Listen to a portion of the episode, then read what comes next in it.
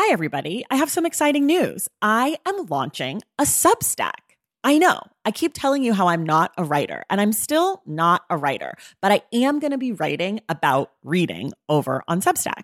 The Substack is called Unstacked, and you can find it at tracythomas.substack.com. There will be free options every Friday. There'll be a bunch of weekly roundups, announcements, all the shit I'm into. And then if you want to upgrade yourself to the paid subscription, I'm going to have author interviews, bonus episodes, anticipated reads, book pairings, community chats, all sorts of stuff.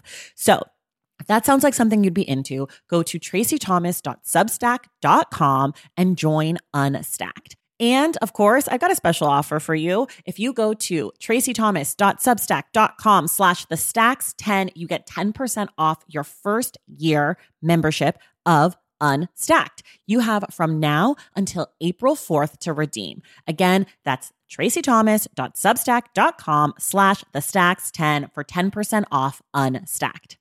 Okay, that's enough. Let's listen to this episode.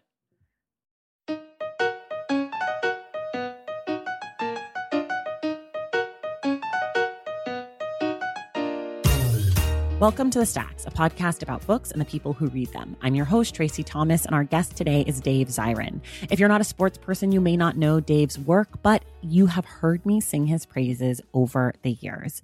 Dave is the author of one of my most favorite books called Welcome to the Terror Dome The Pain, Politics, and Promise of Sports. And he just released his newest book, The Kaepernick Effect Taking a Knee and Changing the World.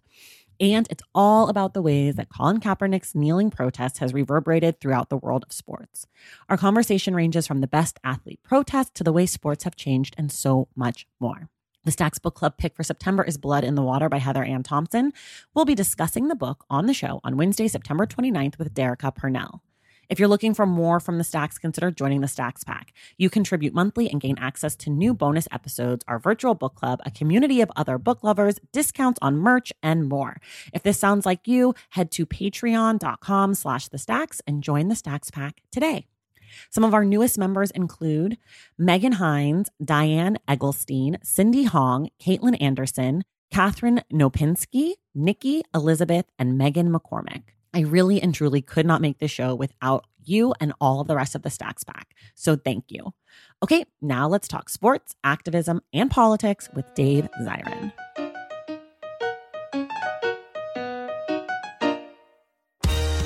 All right, everybody, I am here today with one of my favorite writers who I have been reading since at least 2007, I think, is when I first encountered your work. He is an author, he is editor at The Nation for Sports. He is, uh, has, you've written like eight books or something crazy. Uh, 11. 11. Oh my gosh. Yeah. And this new book is called The Kaepernick Effect Taking a Knee, Changing the World. Everyone, welcome to the podcast. Finally, Dave Zirin. Oh my God. yeah, the crowd feel, goes wild. I, like I was about to hear that.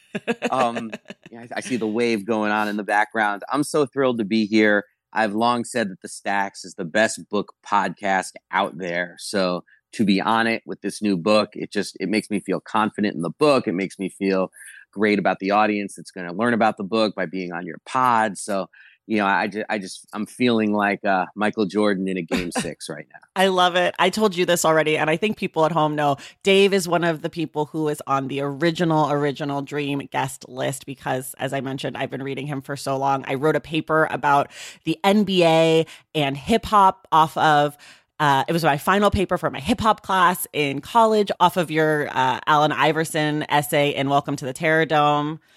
Just so excited. That book Amazing. is so good. I meant to Thank reread you. it before we talked today, but of course I ran out of time. So please just know that I love the book. And I, I think I, it's sitting right in front of me. Um, anyways, let's talk Thanks. about the Kaepernick effect.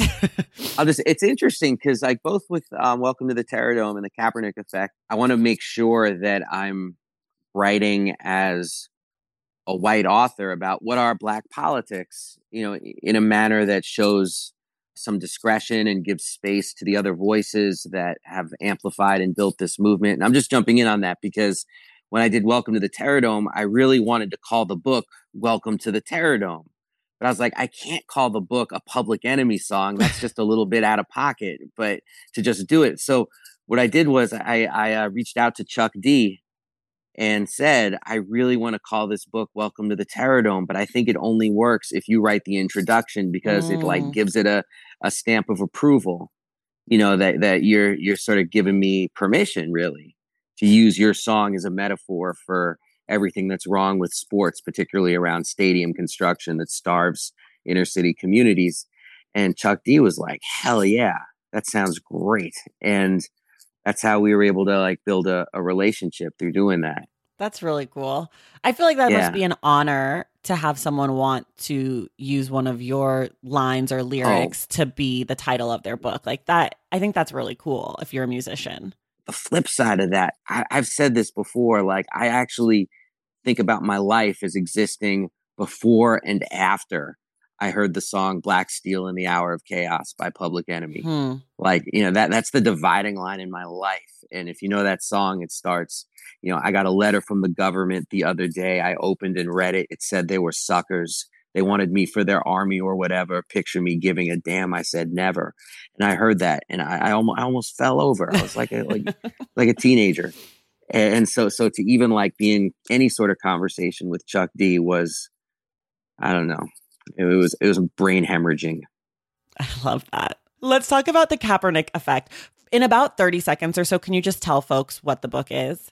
Yeah, absolutely. Uh, the Kaepernick effect is about the stories of the young people who took what Kaepernick did, which was take a knee during the national anthem in protest of racial inequity and police brutality, and they brought it home to their communities and did it in places ranging from Seattle, Washington to Beaumont, Texas. And I tell their stories and write about how it affected their communities because that's what I feel like the Kaepernick effect is all about.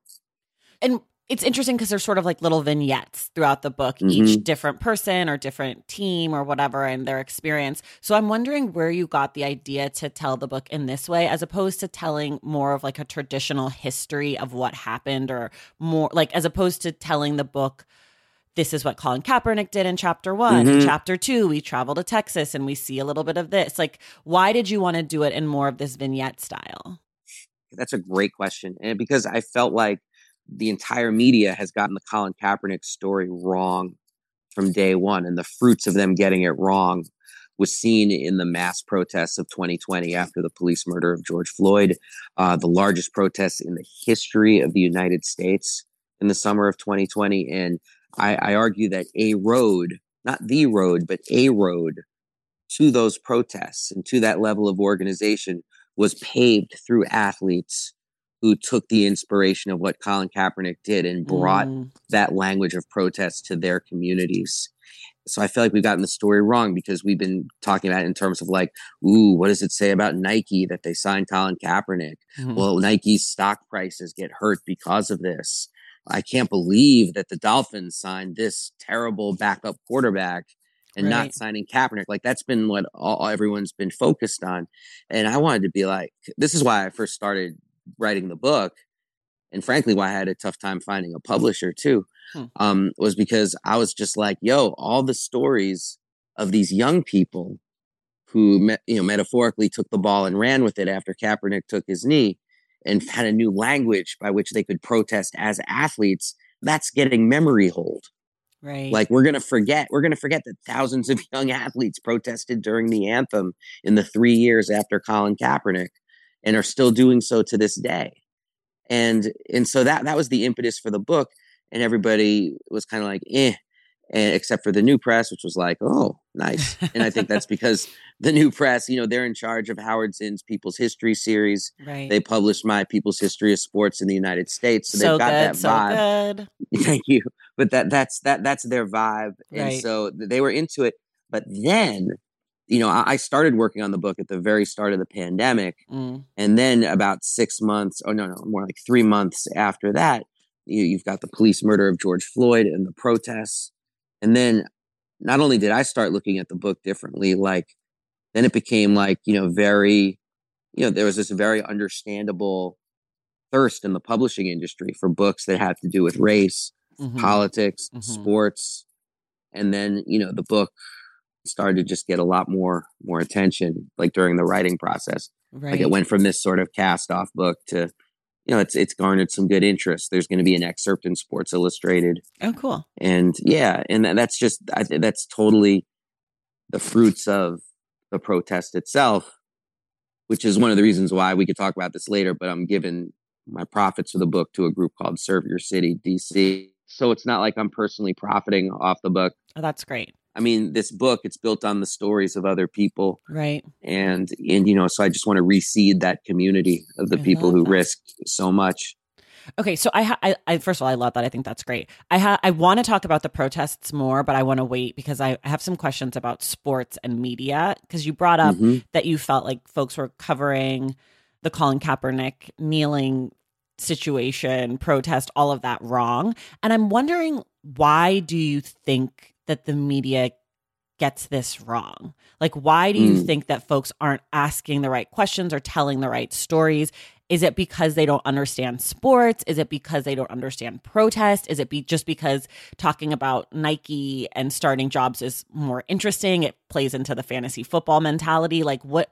The reason I'm asking is because I feel like with other sports protests, we see the same thing. Like when the players decided not to play after the murder i believe of jacob blake in milwaukee you know that that was the conversation of like what will happen to the playoffs and not like what are these guys doing? So i'm wondering why can't the media get the conversation right? Well one reason is absolutely because you have sports writers who don't have a sense of the broader society and you have a lot of reporters journalists who are political reporters who do not at all understand the world of sports and so you need people. And newspapers actually, in the last year or so, you've seen positions develop at places like at the Washington Post and places like USA Today. Hmm. Um, they have uh, definitely all the West Coast big papers. They have somebody who covers sports and society, and oh. that's their beat. So there, it's like these newspapers are now trying to develop this kind of beat that you know that some that few of us have been trying to do for a lot of years um, because they understand that you really can't understand sports without society and vice versa. So there, are, there are efforts on the big paper level of getting it right. But I really think it's also about the decline of local media mm. and local journalism. And, you know, like having reporters in small towns. Like if you're in Beaumont, Texas, and the the the youth league football team isn't going to stand for the anthem, they're going to take their knee. And I mean, that's a huge story in that town. Mm-hmm. But w- where are the people reporting on it? Where are the people getting it to a broader national audience? I see. So that's the issue. That's part of the issue as well. And I also just think it's like under, I mean, we're talking about something that's very, very niche, very specialized, like this idea of something that you study political, how political radicalism develops, how protest develops, how demonstrations are organized. I mean, this is how I spent decades of my life trying to figure that stuff out. And that's a very, very, very, very, very small group of people who, who invest time in trying to understand those things. And yet, when you live in a time of exploding protest, all of a sudden it doesn't become a waste of time. It becomes something very important for understanding what's happening broader in terms of the social forces. Like it can feel like a waste of time studying that kind of stuff for many, many years. Right. And then all of a sudden, boom, explosion. It's the most important topic of conversation from coast to coast. Right. It's like that thing that people say about, you know, luck is preparation and timing or whatever whatever it is. It's like you've been doing this work for your whole career and now all of a sudden it's like oh dave zirin's on the beat. He's way ahead of the game. Like oh he's mm-hmm. talking about this thing that we all care about all of a sudden. And you're like i've been talking about this for 20 years. Yeah yeah, it's it's it's. I mean, but honestly, it's more like sometimes I feel like a fly that landed on a horse's back, and the horse is all of a sudden just going nuts. Yeah, and the and as a fly, I can enjoy the ride, but I don't want to delude myself into thinking that I am in fact riding the horse. Right. Interesting. That's such a great metaphor. Um, okay. So in this book, it's almost exclusive, I think it is exclusively people who I can't remember anyone who is against what I'm about to say, but you could be like, there was that one person. But it's all people who took a knee, were proud of what they did, felt great about what they did, felt like it was the right thing to do. Did you consider talking to people who regretted kneeling or had a different perspective on it after time, or even folks who considered it and decided, you know what, I'm not going to do this in the moment? And why would you or would you not want to talk to those people? Oh, I mean, you know what, what I'm about to tell you, you know, it might not pass pass uh, academic mustard in terms of uh, putting a book together like this. Is it mustard or muster? I have no idea. I was literally thinking in my head, I don't, I don't know which one it is. Because past the mustard makes a lot of sense, but I don't know what muster like means, right. so I don't know. Either one. We're gonna make it past the mustard. Yeah. Let's just make it past the mustard. Great. Uh, this isn't gonna pass the mustard academically, probably, but I wrote this book like this. Like it wasn't like I only want to talk to these people and not this people. If I'd had people who'd had regrets, I would have actually loved that for the book, just mm-hmm. for the mm-hmm. contrast. And I definitely went looking, but I went looking for everybody. Like I threw open the barn door. Mm-hmm. I put the word out on social media. I put the word out through a ton of contacts. I'm, I'm like Googling just knee high school or knee women's soccer. Right. Uh, you know, to get diversity of both sport and gender in the book. And so I'm, I'm and then I'm just contact. I'm like messaging people over Facebook. I'm messaging. Right wherever they are on socials. I'm looking up like people up in parents up in phone directories to get permission to talk to their 15 year old. and it, it was it was just like I want to talk to as many people as I can. And so everyone you spoke to was thrilled at what they'd done. They felt uh, like- uh, no, somewhere and some in the book are, are a little bit conflicted I see. In terms of did it really did it really move the needle? Did it right. change anything? And certainly I spoke to several people in the book who left with reservoirs of, of, of bitterness about how they were treated by coaches or administrations, people who had to switch schools. Right. Like it's definitely in every story, like like it's got some people, some of them with some real axes to grind that they that, that are well earned. But as far as like, and that that I mean, you're absolutely right. Like that that would have been I just could have gotten some folks who could have talked about, well, I did it, and then.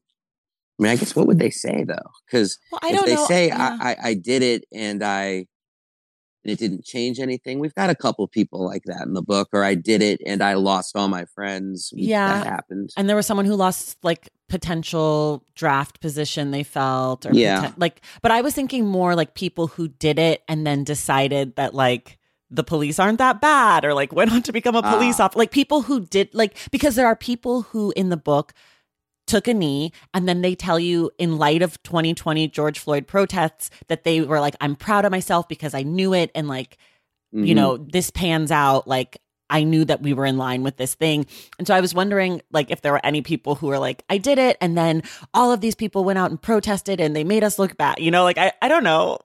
Mm-hmm. I don't mm-hmm. know. I just and and more also just people who like were on the teams because you don't talk to anybody who was like on the team and was against it. I don't think. Right, right. I do not. No. I mean, which also would have been definitely would have been interesting. I guess. I don't know. I guess I was just trying to really platform the voices as a cohesive. Yeah. Of who took a knee and then just what happened to them.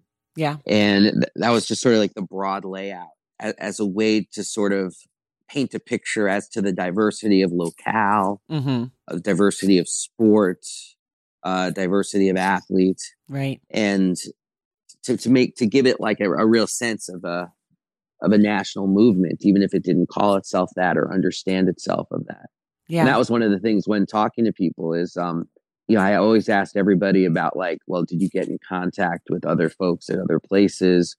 Because I was trying to tease out like is there was there any kind of social media organizing mm. uh, for what took place and there, there really wasn't it was one of those things like courage is contagious like mm-hmm. they were getting a, you know people were reading about it getting a sense of it in the air getting a sense of it on social media and saying yes this is something that we can do here yeah.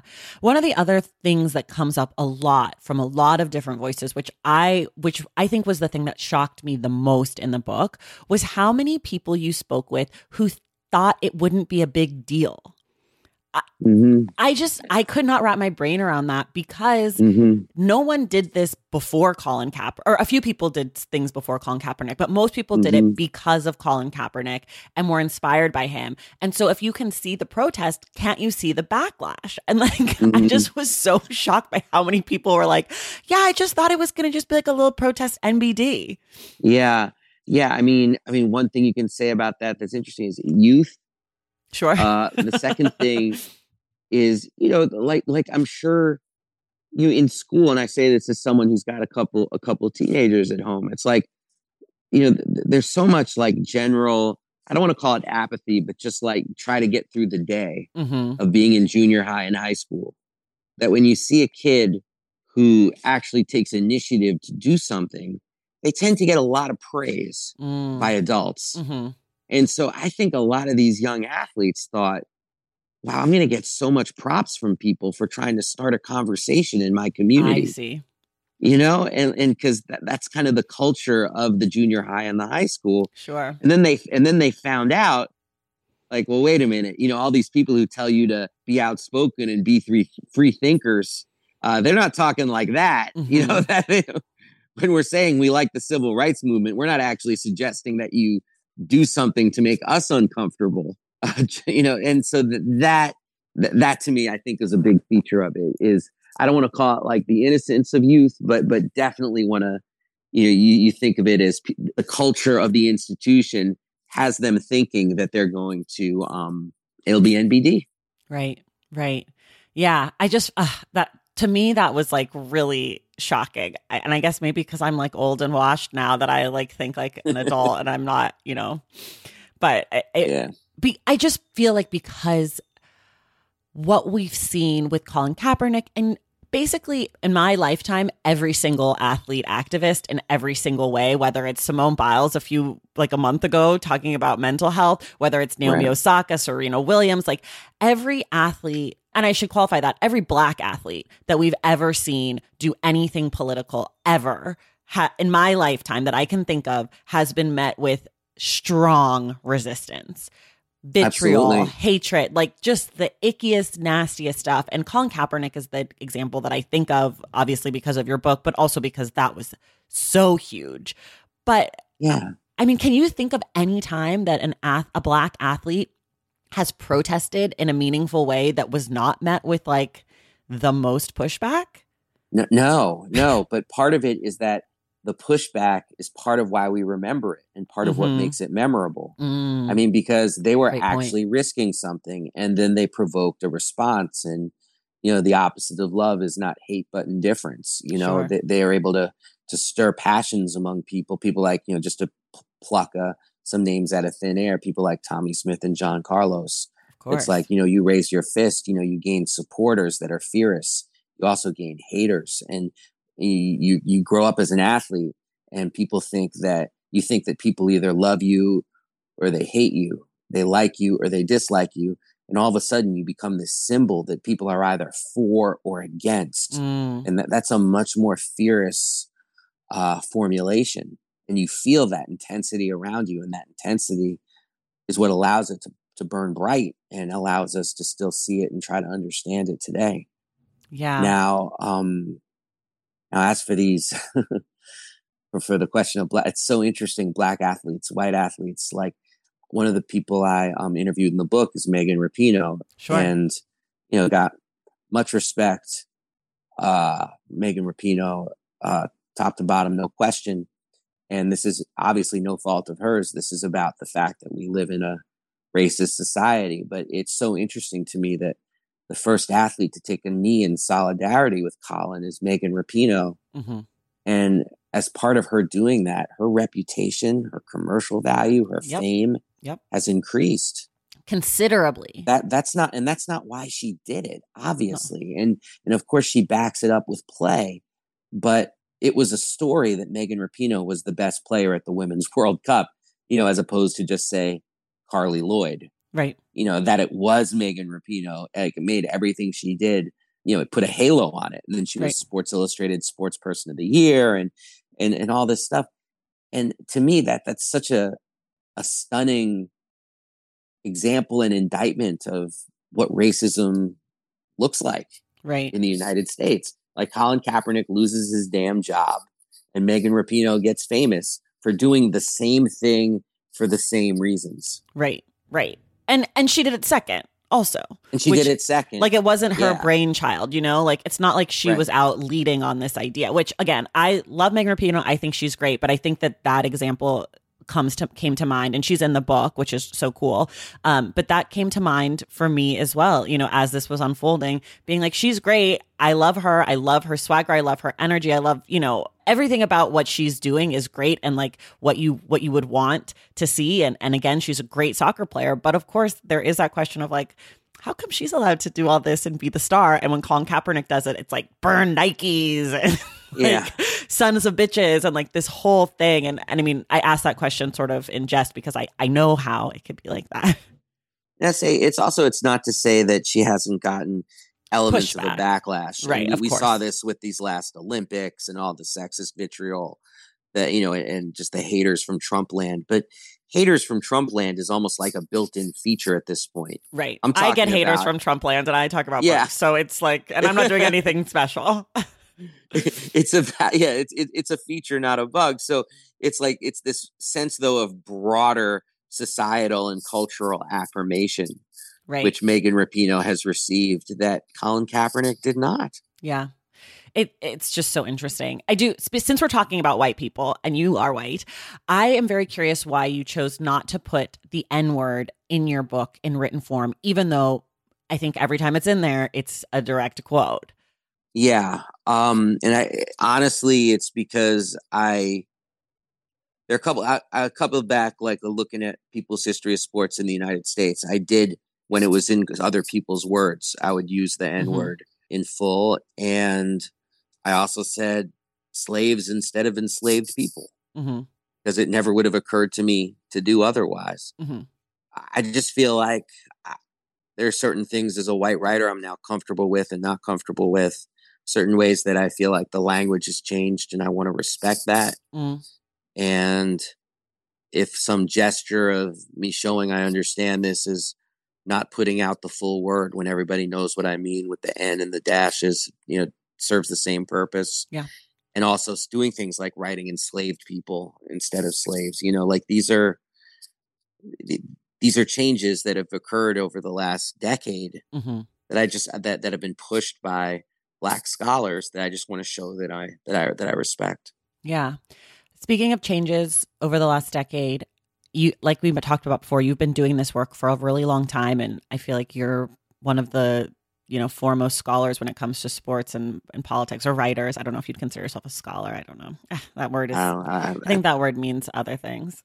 I barely consider myself a writer some days so well you certainly are you but you are say. and a podcaster and all those i mean you're you're a person at least for me a person who loves sports and politics. You're who i look to when something happens. So i'm curious over the last decade, but I guess especially since Colin Kaepernick's protests, what do you feel like you've seen that's changed for the worse in sports and politics? Because I feel like there's a lot of things, including your entire book, that shows what has changed towards the better, right? Like I feel like your book is an homage to people doing things and the good the goodness of sports and politics.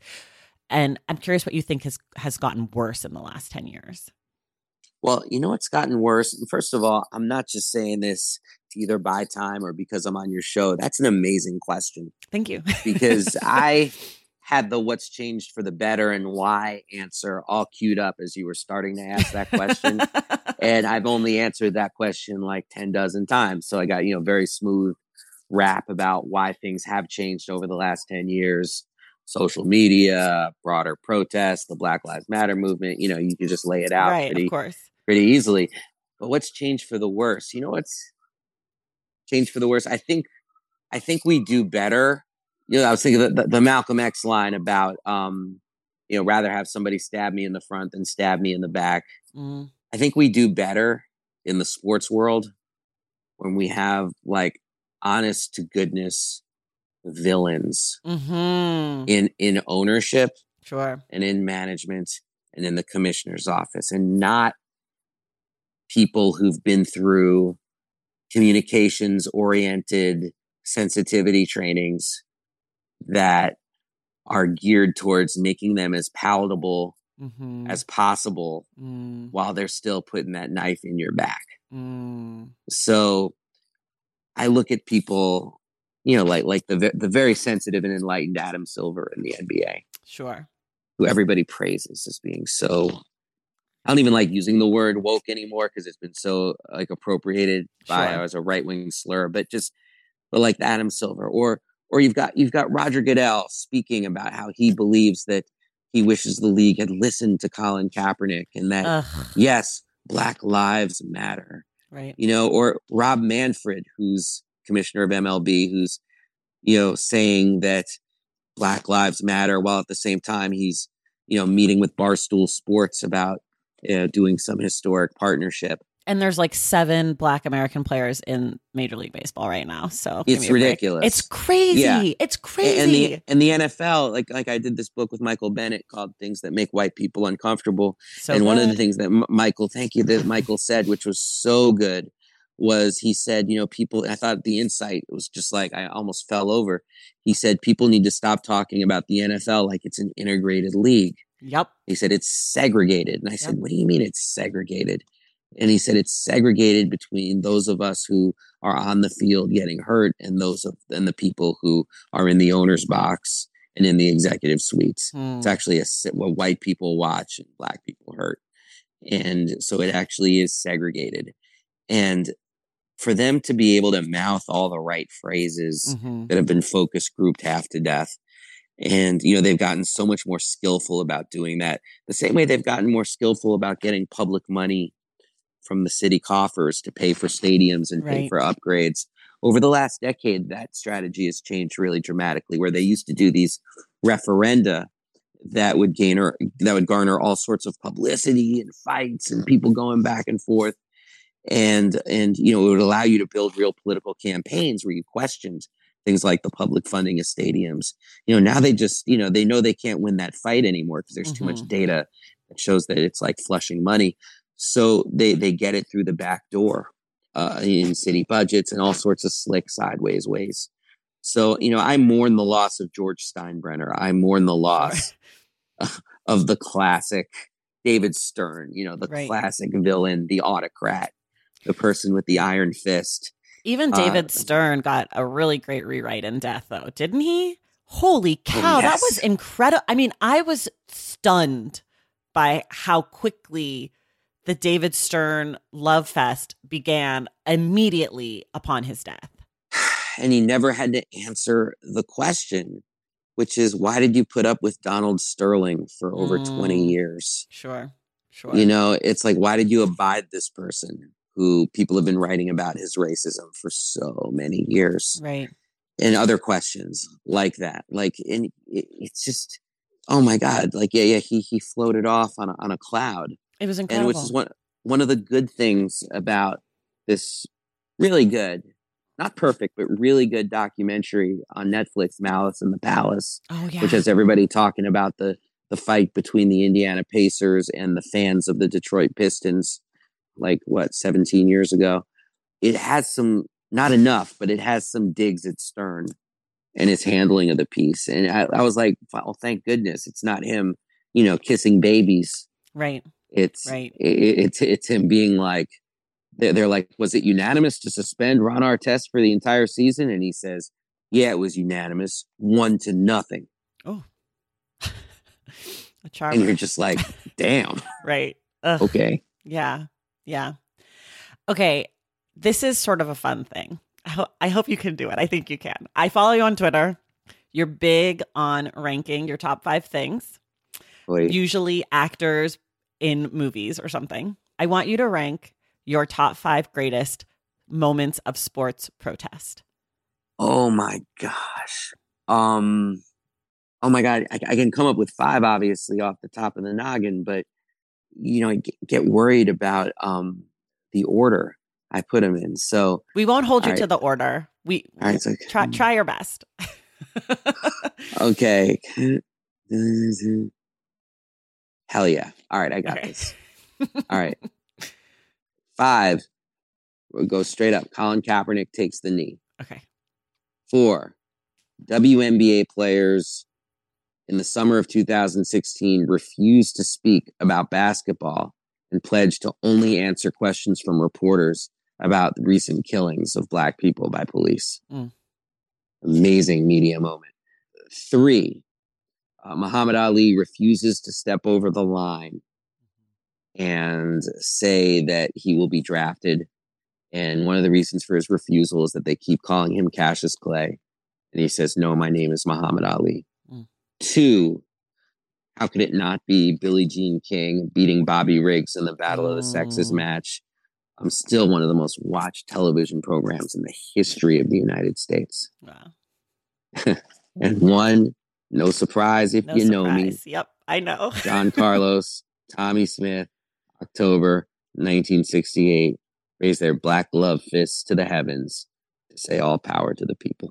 Yes, so good. Oh my gosh. I, I wrote a paper about that in high school from an African American history class. Yeah. Oh, cool. That was my first ever sports politics, I think, moment that I like consciously was thinking about as a young person. Um, this was before I knew who you were. So this was not inspired by you, but basically everything since has been. Um, we're going to take a quick break. We'll be right back. Taking care of your health isn't always easy, but it should be at least simple. That's why for the last three plus years, I have been drinking AG1 every day, no exceptions. It's just one scoop mixed in water once a day, every day, and it makes me feel nourished and strong enough to tackle whatever else might come my way. That's because each serving of AG1 delivers my daily dose of vitamins, minerals, pre and probiotics, and a lot more. It's a powerful, healthy habit that's also powerfully simple. The nutritional insurance that AG1 provides has been vital to keeping me productive and focused. It helps me cover my bases in just about the time it takes to fill a glass of water, scoop in one scoop of AG1, and then drink it. So I don't know, 75 seconds? With the perfect mix of vitamins, probiotics, and nutrients from Whole Foods, I'm not stuck trying to assemble it all by myself, which would have considerably worse results. AG1 saves me all the time and hassle, and it has made such a difference in my overall mood and especially my gut health, among many other things. But don't take my word for it. Go ahead and try AG1. Let me know what you think. Whether you notice you're needing more nutrient support than you're used to, or you just need an edge for a tough workout, AG1 can be the ticket. If there's one product I had to recommend to elevate your health, it's AG1. And that's why I've partnered with them for so long. If you want to take ownership of your health, start with AG1. Try AG1 and get a free one year supply of vitamin D3, K2, and five free AG1 travel packs with your first purchase exclusively at drinkag1.com slash the stacks. That's drinkag1.com slash the stacks. Check it out. BP added more than $70 billion to the U.S. economy in 2022. Investments like acquiring America's largest biogas producer, Archaea Energy, and starting up new infrastructure in the Gulf of Mexico. It's and, not or. See what doing both means for energy nationwide at bp.com slash investing in America. This episode is brought to you in part by Noom. Forget one-size-fits-all diets. With Noom, you get a personalized weight loss plan that's tailored to your lifestyle. No food is off limits. Enjoy your favorites while discovering healthier habits. Noom's users love the flexible approach, blending psychology and biology to help you lose weight in a way that's sustainable for you. And great news for foodies. Noom just released the Noom Kitchen Cookbook with 100 delicious healthy recipes. Stay focused on what's important to you with Noom's psychology and biology based approach. Sign up for your trial today at Noom.com. That's N O O M.com. Grab your copy of The Noom Kitchen wherever books are sold. Okay, we're back. I want to talk about your writing process a little bit. I want Can I please ask yeah. you a question first? Yeah, yeah, yeah, yeah because I'm a little bit self conscious. What do you think about that top five I just? Oh? I think that's a great top five. I knew. Is that a good top five? Yeah, I mean, I knew you were going to have the protests in Mexico City the Olympics. I knew you were going to have Muhammad Ali. I knew you were going to have Ka- Kaepernick. And then I wasn't sure which WNBA moment you were going to have. I wasn't sure if this kind of this past summer's WNBA, like mm-hmm. leading the charge, or if it was going to be 2016. And then I did not have the Billie Jean King moment, but that is mm. al- also great. I don't know what I would have guessed that you would have plugged in there. Um, perhaps the um, I don't know what else I would have plugged in. I I You know- probably couldn't do it. you, you know what? Like like just thinking about it, and and I just want the the the listener to know this has all been off the top of the noggin. I didn't get a No, no, Uh, no, prep, no, which is no good. Prep, no prep. that's and that's what I like. Um, that's more fun. But just thinking about it right now, you know, there are some more things to come to mind. Like definitely the players' strike of August 2000 uh, Yeah. last year, August That 2020. I mean, that was starting with the Milwaukee Bucks and then filtering through baseball and all these sports like that that that was so shocking. That was really special. And then just one last thing I'll throw out there. It's not a top 5, but it comes to mind. The the the Chris Webber University of Michigan basketball team coming out wearing um, black t-shirts over their uniforms Mm, to protest the fact that they, you know, really, you know, were being used as a commodity by the school. right. Yeah. And and I, think that's pretty badass for the early '90s. That's Yeah. pretty badass. Also, And then, the oh Missouri God, football players, the yes, Mizzou football Mahmoud, Ab- Mahmoud Abdul Rauf not Yeah. coming out for the national anthem. playing of the anthem. Craig Hodges. Um, but you asked about moments, so that's really where Yeah. my head was at. Like, Yeah, what no. was a moment that's sort of indelible in history? Yeah, no, I agree. I think there's so many you could think of. I was trying to think if there's like a really good soccer one. Oh, And so many. I feel like Oh. the soccer players have so many like small moments of rebellion, but I can't think of like one huge moment. But I'm also sort of new to soccer.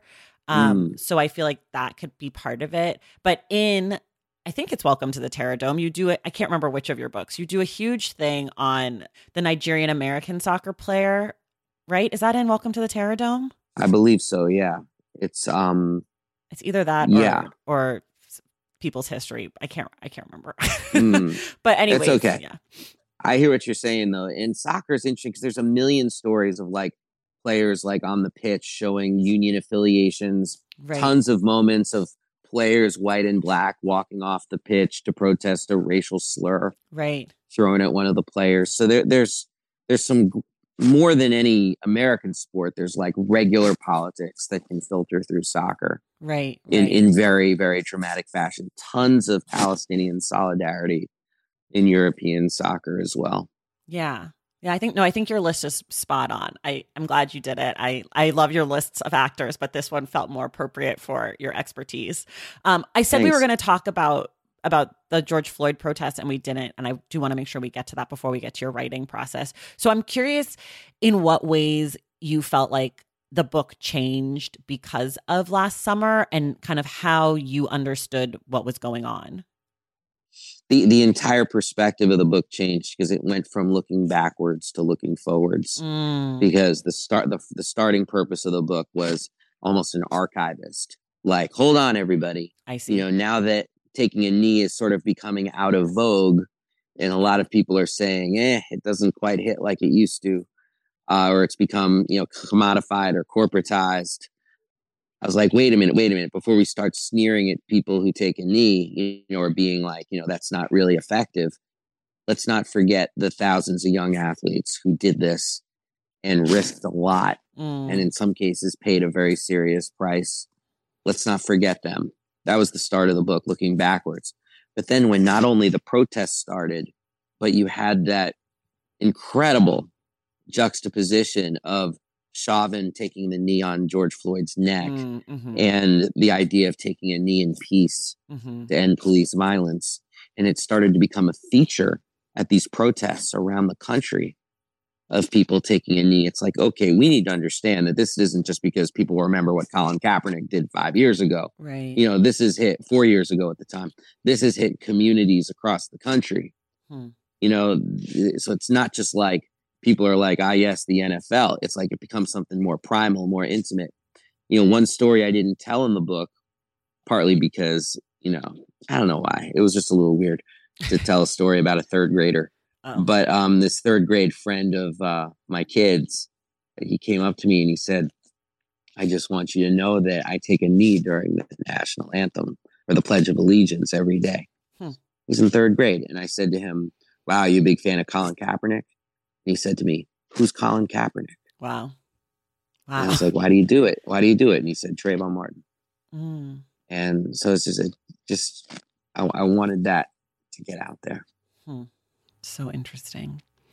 Okay, we're gonna do sort of a, a hard shift, uh, totally non sequitur.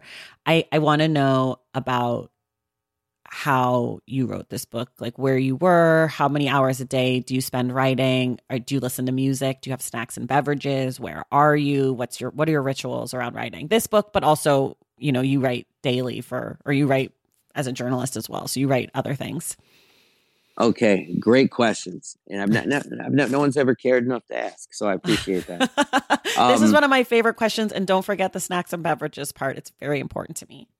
Yeah, I mean, I mean, we, we could start there at the end. I mean, like I purposely don't do snacks. Okay. And only recently, for health purposes, do I keep a bottle of water next to me, and I constantly hydrate throughout the day and I also like now this is different. I do things like I get up and just even walk around the room mm-hmm. after 20 minutes. I used to sit for for hours. Oh, wow. And then when it would be time to wait, and this was like a regular thing, I just viewed it as part of writing, like stand up and my legs are so cramped I can't even get to my feet. Oh my gosh. And I got to stomp on my feet a little bit, get the blood moving. And then I'm like, ah, cheerio, you know, and, you know, just, just got to get the blood moving. So, so that think th- those are just some like self care habits that I've changed pretty dramatically. And frankly, part of self care is to not do the snacking with it because it can become like I used like I used to smoke and write, and uh, this is like twenty years ago. Mm-hmm. But but like but it but it was a thing where it was like furtive and constant. You know, smoke, smoke, right, right, smoke, smoke, right, right. And when I quit smoking, like it did become eat, eat, right, right, eat, eat, right, right. And so it's just like, okay, you know, have your meals, when you're mm-hmm. supposed to have your meals and not do that. Make sure there's some baby carrots out just in case. but don't use the excuse of uh, being a writer to, you know, put yourself in a position where you're, you know, not in good uh, health. Got it. So it's a health question. It's not not a vanity question. It's totally like like you know making sure that and this is really hard. Like how do you have healthy habits around being a full-time writer mm. which is like obviously very sedentary. And you know so it's that's taken me years to figure that out. Like you can't just be a writer. You got to be a writer who also exercises or else you're not going to be a writer for very long. Right right. So so so there's there's that. Um music it has to be music that i know backwards and forwards. Mm-hmm. And in that case, it can be like I love, love, love mellow hip hop that I know back. Like my favorite writing album is Blowout Comb by Digable Planets. Okay. Um, which I recommend to you, Tracy. If okay, you I'll have never, never heard that album, it's amazing. Blowout Comb. And um, and part of it is that I, I know every line, so it's not distracting at all. And it's a very mellow beat, and I could just lose myself in it and write. Also, for some reason, Velvet Underground live mm. double album. That was actually it was so weird. That was suggested to me by another writer. Shout out to Scott McLemee. He said you should write to this, and I said to him, "Nah, I can only do instrumentals or hip hop that I know really well. Otherwise, it's too distracting, and I can't write." And he said, "There's something about this Velvet Underground live album, two valid volumes." And I said to him, "But I've honestly, you know, I know who Lou Reed is. I guess I know the song Wild Side, but I, I've I've never really listened to Velvet Underground in my entire life, which would make it even more distracting. Right. And he and he just said, just trust me. Hmm. And it's become like just a regular rotation writing music. I just play it on repeat over and over again. And there's just something about it that just makes me feel very chill. I love that. And you had other questions too, though. Where are you? Where do you write? uh, this one spot on the corner of my couch, which is the most sad area you've ever seen in your life. Like the entire couch even tilts slightly towards that side. the arm of the couch looks like it was used as a napkin an unfortunate number of times. Uh, I've, I've tried to clean this with a sponge like once a week just to make sure. I try to get like some semblance of it not being disgusting, but I I, I draw a firm line around getting a new couch, right? Because that's my spot. Right, that cushion knows me. that's hilarious. Before the pandemic, were you writing outside of the home? That was what I was going to answer before.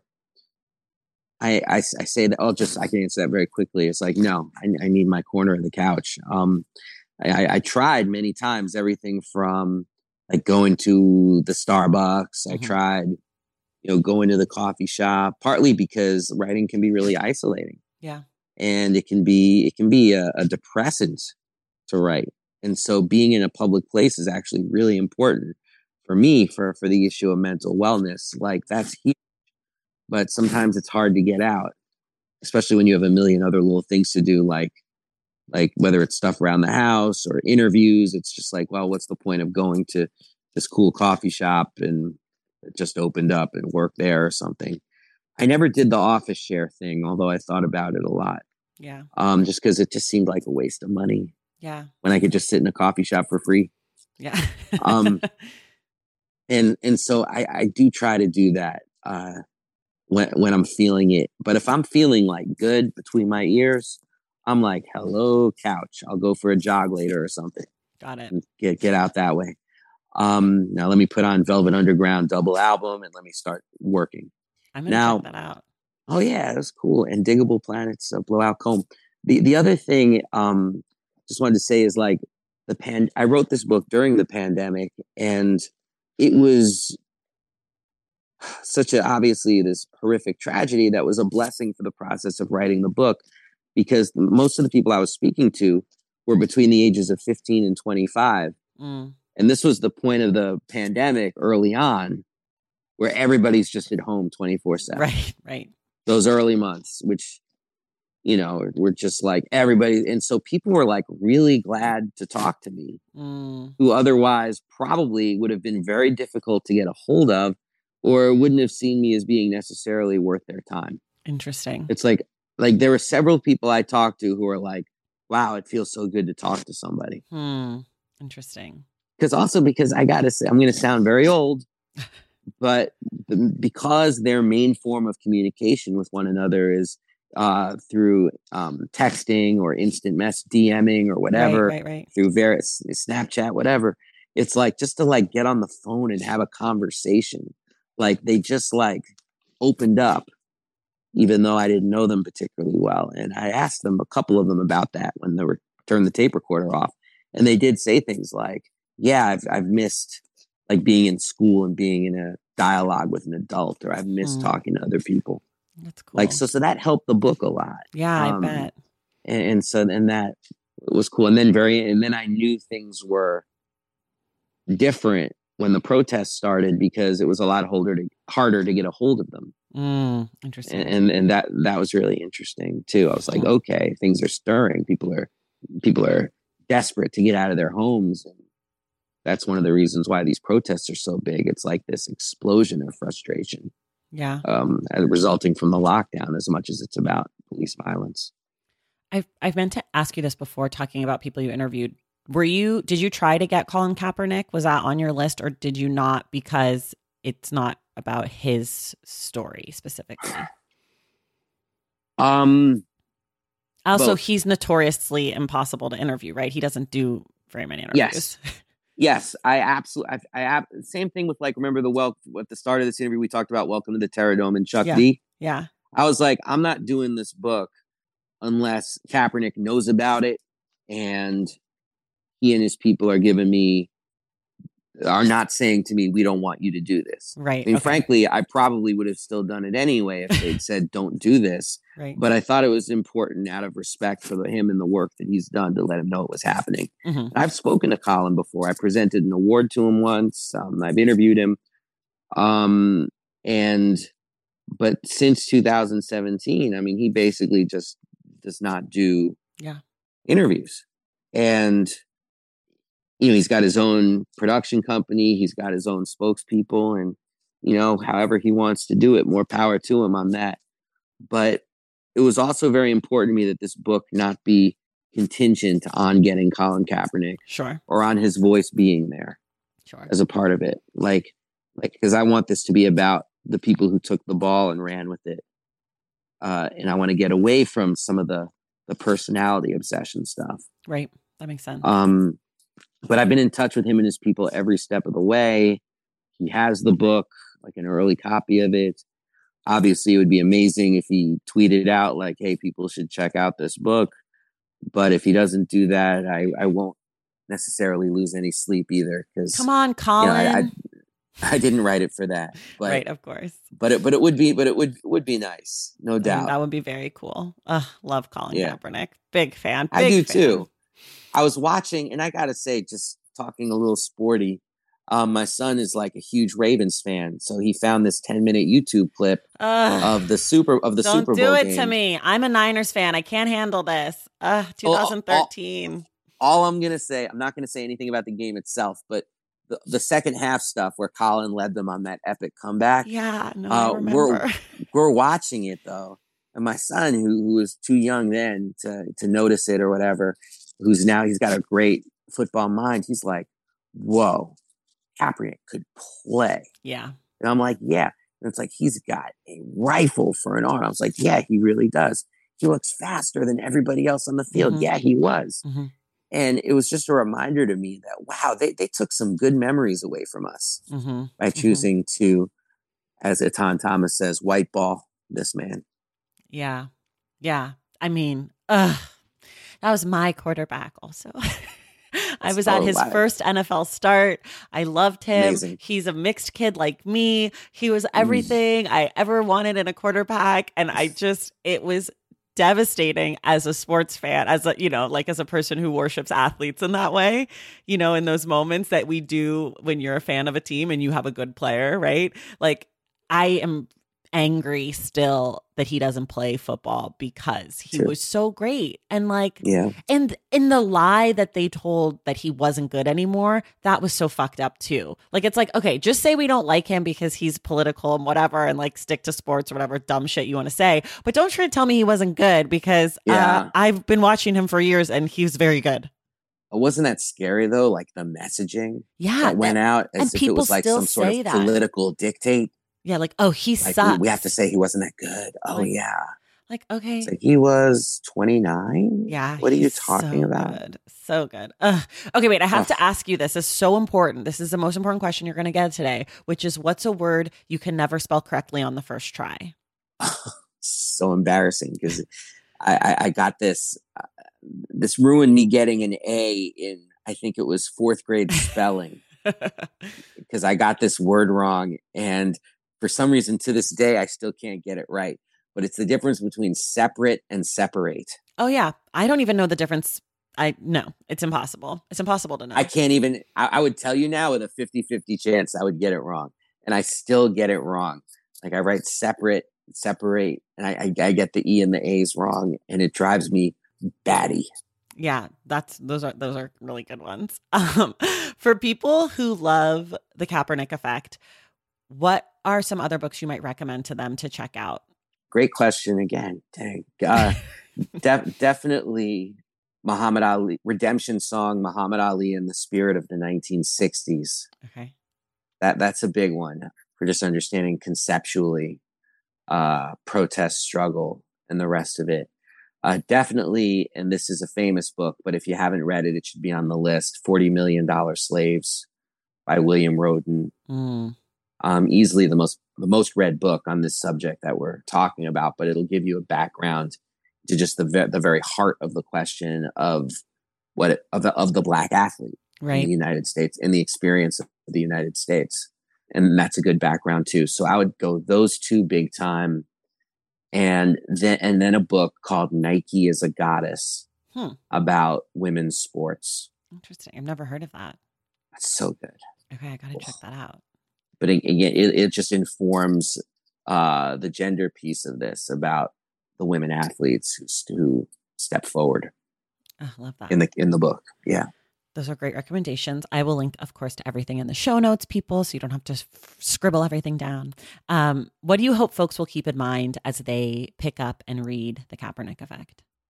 Well, first of all, I want them to think about the uh, 500 uh, DC public school kids who are all getting a, a, free copy of the book. Oh, cool! Um, in in in their backpacks uh, going into this year. That's part of the partnership I have with Serve Your City DC. That's awesome. So I, I want them to think about uh, the same way we're trying to pay it forward to these kids, so they're inspired going forward. Uh, I want them to think about, you know, what they can do to make an athlete in their community feel like they're more than just an athlete. Something mm. as simple as that, that you care about their mind as much as their bodies, that you care about what they do in the classroom as much as what they do on the field.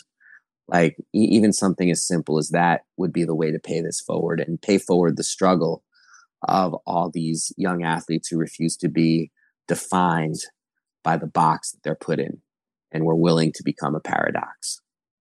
Okay. Last one. If you could have one person, dead or alive, read this book, who would you want it to be? I mean, honestly, if, I, if I'm speaking like super truth, um, it's someone who's going to read the book. It's a uh, John Carlos, mm. uh, 1968 Olympics. I did a book with him. He's one of my best friends. Um, for him to like this book would mean everything to me, and for you know, and he's featured in the book, and you know, it's just like this idea of him knowing in his heart that he was the great gardener of everything that we're seeing today. He was the he was the, the, the Johnny Appleseed. Let's call him Johnny Protest Seed. um, little, little, Dr. John Carlos, Johnny Protest Seed. He planted these seeds that um, that enabled this book to be written. Love that. Love that. Uh, what a hero. My goodness. What just for people like me who love sports and politics and and the co- combination of those two things and I know we agree that those things are inextricably linked. Anyone who says otherwise is either an idiot or being disingenuous. Um, you can decide for yourself. But I, I mean, John Carlos, Tommie Smith, heroes of of that of that lane, at least in my heart, and I'm pretty sure in yours too. Um, Dave, this was so awesome. Everyone, go out and get the Kaepernick effect. It is out in the world as you're listening, and it's really good. And if you love sports, and if you even if you don't love sports, but you love you know, young people protesting, if you're curious about the ways that the that Kaepernick has changed sport and changed the way we think about sport and changed the way young people think about sport, get the book. It is great. Dave, thank you so much for being here.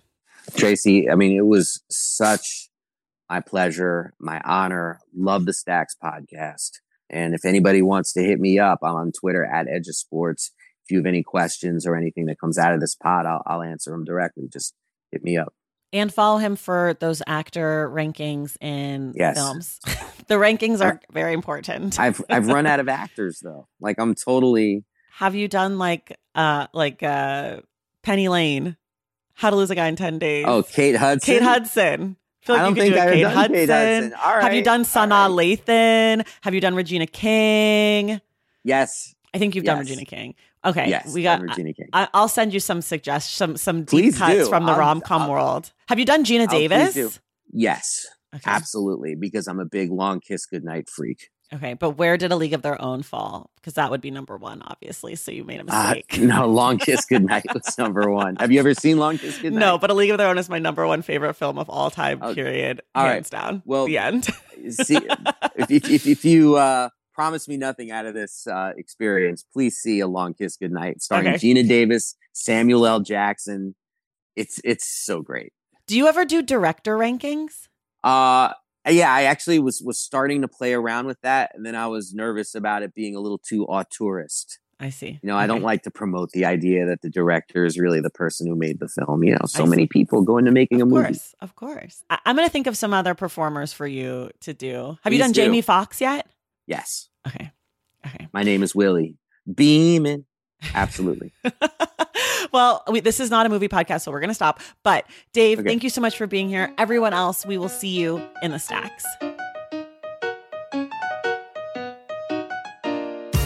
Thank you so much for listening, and thank you to Dave for being my guest. I'd also like to thank Brian Ulicki for making this interview possible. The Stacks Book Club pick for September is Blood in the Water by Heather Ann Thompson.